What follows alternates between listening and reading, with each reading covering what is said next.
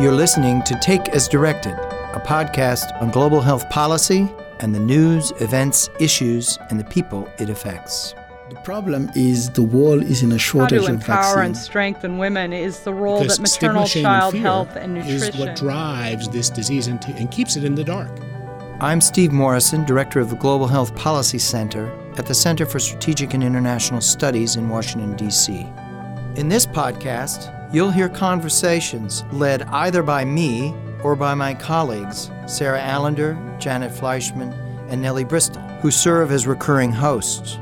We interview leaders fighting against some of the biggest public health challenges of our time. March 24th was World TB Day, a World Health Organization designated day of advocacy to raise awareness about the devastating health, social, and economic consequences of tuberculosis. In this episode of Take as Directed, I am joined by Dr. Eric Goosby, the UN Special Envoy on Tuberculosis. Dr. Goosby recently led a Lancet Commission on Tuberculosis, a two year effort that has culminated in a long form report titled Building a Tuberculosis Free World. We discussed some of the main findings of the report and what the next steps are in creating a world free of tuberculosis.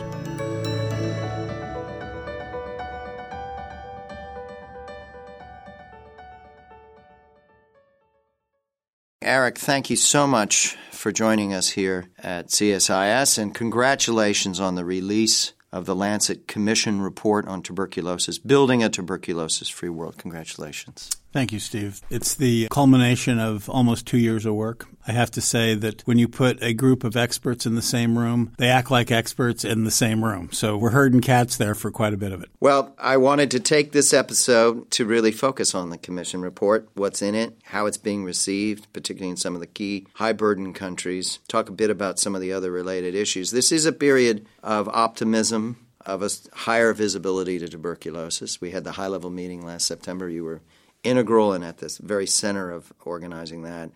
We've got the Sustainable Development Goals, and now we have this Commission report. There's still many uncertainties, many issues around the finances, particularly by the high burden countries themselves, as to the commitment. Are they turning a corner? Are they making higher commitments?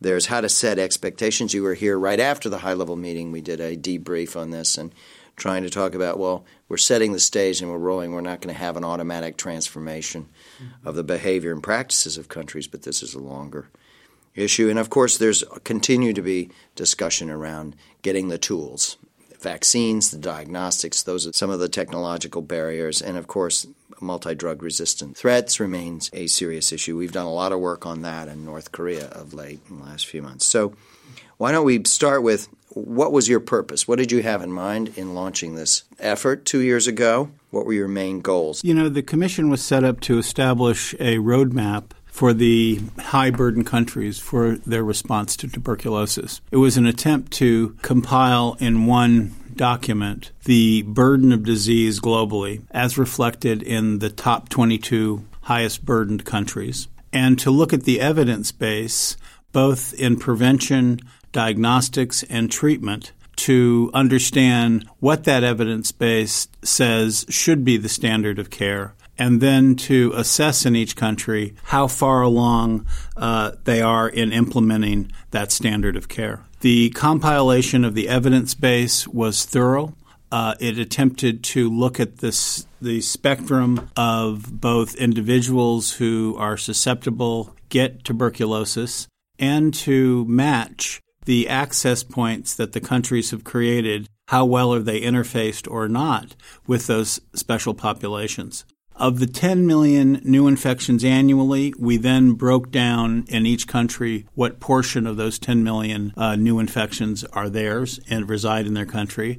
And of the 1.6 million deaths, what deaths resided in their country. Looked at their current portfolio, combination of prevention and treatment interventions, how well they were interfaced with the population, and then evaluated in a report card type format a assessment of where they are in the completion of that continuum of care and, And services. so, what does this tell us? This analysis, which has been missing, right? I mean, this Mm-hmm, is a new contribution This is a new effort at mapping the world in the way in the 22 high burden countries. It so is. this is new and different. It's new and different. And what's the story it tells? The story it tells is we have a partially responded to epidemic. We have a science base that is capable of identifying, entering, and retaining people in a much more aggressive manner than they currently are. And we have a acknowledgement, and we analyze this in the piece, of the strategies that have been used, although have been effective at dropping new infections and death significantly over a 50 year period. They have not done it at an accelerated rate. It's about a 1.5% drop in incidence per year over the last 50 years. Better than no drop, but not an adequate drop by anyone's admission. And when you add up the prevention and treatment interventions and look at which ones are synergistic, additive, or detract, we make comments on the combination of interventions each country has and areas that need to be strengthened, improved, or even eliminated. I think what we end up with is a accurate, honest appraisal of what can be done but we also are honest about the lack of political will and the lack of a concerted and sustained investment by most of the countries in their domestic pots. So let me ask you you're being very honest and realistic about what this diagnostic tells you in terms of the rate of decline is not high enough in order to turn things around. Yeah.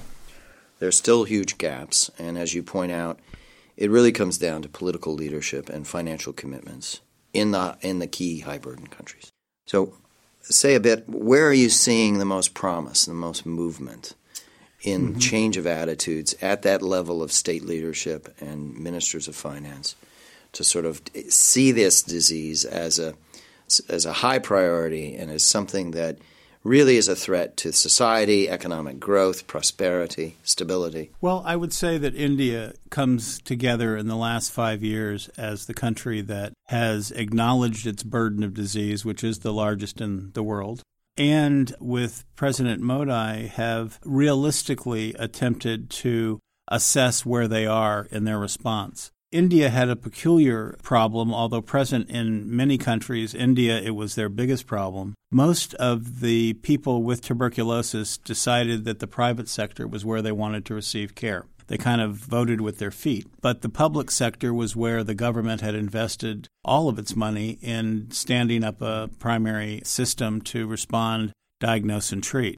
The two didn't interact. Indeed, they became antagonistic. The public sector accused the private sector of fostering strategies that favored the development of resistance, people going on and off drugs, not completing therapies, not doing active aggressive case finding. All of those things which we know impact were not being done equally in the public and private sector. So, India, with the political leadership leading it, decided to aggressively engage private sector physician networks, nursing networks in blending their service continuums of care and have demonstrated, with some help from the Gates Foundation, a nice demonstration of a blending of services does indeed increase the number of individuals you identify, enter, and retain. And just as importantly, it allows the private sector, which heretofore had not been part of the surveillance system, to be now brought in to uh, identification of new cases, reporting of new cases, getting access to laboratory diagnostics that are accurate and rapid in identifying multi drug resistant organism. So the correct drugs are started on day one and not after a drug failure. India has aggressively attempted to do this in a number of areas in the country and are now pivoting into moving to scale. They are not there yet in terms of funding all of it, but they have increased their funding by five times, which is huge. They won't be able to spend it that rapidly. And I think that the commitment of a 2020 2025 achievement of goals is more than aggressive but we are gratified to see the leadership in India make these large leaps in where they believe they can be. I believe it will be very difficult for them to achieve the goals that they've set out for themselves, but I am I applaud their willingness to commit. What can you tell us about South Africa? So, South Africa is another country that would be a good example of a country that has aggressively acknowledged its burden of disease. It's complicated because it's fueled by the co infection, as in Kenya, of HIV.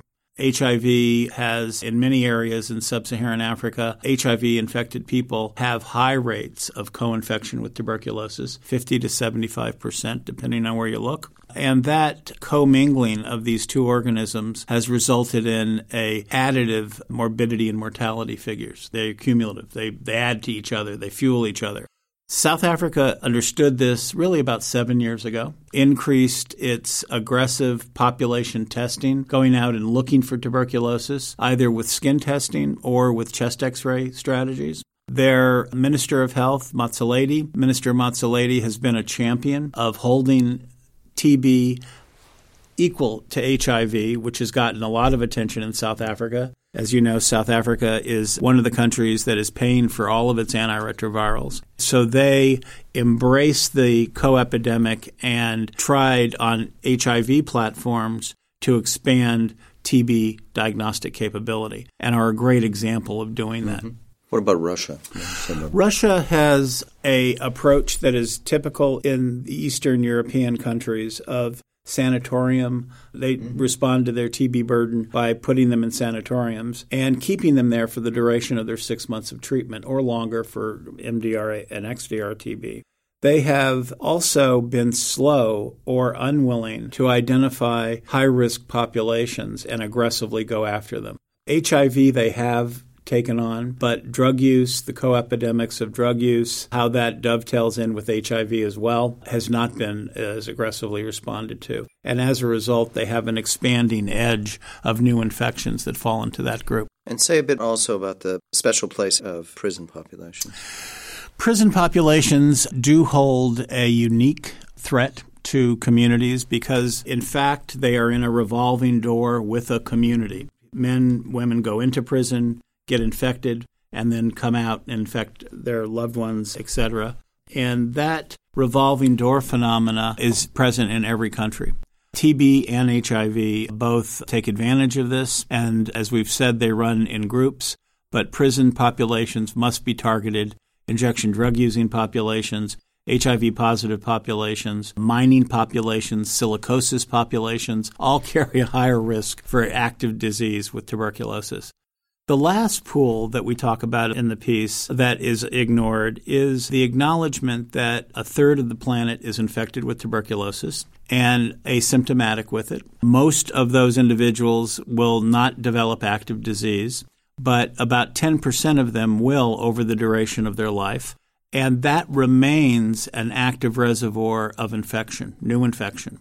A person gets infected with TB, contains it, but as their immune system wanes as they get older or develop an immune incompetency from HIV or from chemotherapy or from whatever, pregnancy, the third trimester of pregnancy, your immune system wanes significantly. And those are times when TB reactivates and develops an active form of disease that infects that individual and progresses. But just as importantly, they become infective to others. And we have seen that this latent pool is a seed for ongoing infection, and we will not, in modeling exercises, take TB to its knees without addressing that latent pool. And we still struggle to understand scientifically the mechanisms by which we, you move from do, latency Steve. to activation. We, do. we have talked to NIAID, Dr. Fauci, about this at length. He has opened up a whole front now of new research on the immunologic markers of infection what do your T cells do when you get infected with tuberculosis? How do they hold a memory of the response? How long does that memory last? And are there markers of protection that we can identify through noting which cells, which white cells respond to the infection? All of that's worked out in other diseases, but for tuberculosis was not engaged with. And it's a longer story, but TB has starts and stops more than I can count where a discovery resulted in an advance, but it wasn't followed up on. And I think it's an example of a disease that really created and stimulated great imagination in physicians and in the response to disease, in the interest in immunology, in the interest in infectious diseases. Played a critical role in how we approach diagnosing infectious diseases. But because of the advances in these same societies in economics and housing and crowding and food and nutritional repletion in individuals, TB pulled back into the background in developed countries, even without a TB specific program. And as a result, the interest and the resources waned. We are now acknowledging this, that was part of our history we need to acknowledge that and come back because we understand enough science to improve significantly and end this in a generation if we mobilize maximally, put all the tools on the table, and fund them in a sustained way. It's time for the global community to understand there's a shared responsibility with this. It's not going to be a disease that one country can eliminate, just as we saw with HIV. And we, as global donors, as part of the donor community, need to understand that TB will be part of our agenda for many years to come, needs to be. And with that continued focus and with an additional infusion of domestic resources, we will get through the standing up of these delivery systems to eradicate, beat back, and stop tuberculosis in the next generation. We've done some work uh, in the last year on North Korea, and there, the threat of a multi drug resistant epidemic is very real, and it's one that figures in all of the discussions around providing external assistance in the midst of the escalating confrontation with North Korea and sanctions applications, maximum pressure, and the like. And it's one that has a poses a threat to the surrounding region, to China, South Korea, and others. And this is just one instance. But tell us a bit about where MDR TB sits in the broader context of what you're trying to do here through the Commission report. MDR sits uh, in a central role. It is a threat that moves into a security analysis more than others and more than just drug sensitive TB. And I think the support of it through security resources has been acknowledged and is growing. But I think multi drug resistant tuberculosis is something that is now at present in every country on the planet, but is concentrated in the Eastern European countries and in countries where diagnostics for identifying drug resistance at the initiation of TB treatment are not available. So the ability to do PCR testing and see the presence of drug resistant TB before you initiate treatment. That key delay is thought to be one of the big reasons that MDR TB has increased at the rate it has. And now, in about in studies that have come in in the last three years, they consistently are showing that you are likely to get multi drug resistant TB not by developing it from inappropriate use of the antimycobacterial drugs, going on and off of therapy inappropriately, restarting it, but actually infected primarily from a person who person harbors. Person. And once that happens, and it has, yeah. uh, we're in a different battle. The U.S. role you've mentioned Tony Fauci's critically important role on the R&D agenda. This afternoon, USAID Administrator Mark Green will be giving a speech. He rolled out a, an initiative at the high level meeting. AID plays a very important role. CDC plays a very important role. Say a bit more about the U.S. contribution here on a global level. We have a very tiny number of cases each year, mm-hmm. about 10,000. Mm-hmm. We have under 100 MDR cases in our, in our country yep. per year. We've done a very good job at screening and treating tuberculosis within our borders. But we also play a very important role globally in this. Say a bit about that. Yes, the United States is one of the central supporters of countries in the whole global health portfolio. HIV, TB are large investments, malaria again as well. But the USAID and Center for Disease Control have maternal and child programs that we often don't talk about that actually have been up and running for many years and are now part of the staple of many countries as you move from Central and South America into African countries. The United States is the critical partner and has, for many reasons, seen itself as having a responsibility to respond to burden of disease in other countries where other countries, European countries, see that role as less important. I think that the United States has always kept a eye on those less fortunate and have always been willing to use tax dollars to support responses to disease in other countries, not just diseases that threaten the United States, but also diseases that threaten populations that are less able to respond themselves. And I think we can feel proud of that as a country. Now, in this report, you're trying to push forward the idea of an accountability mechanism, an ability to track and compare progress across the 22 high burden countries.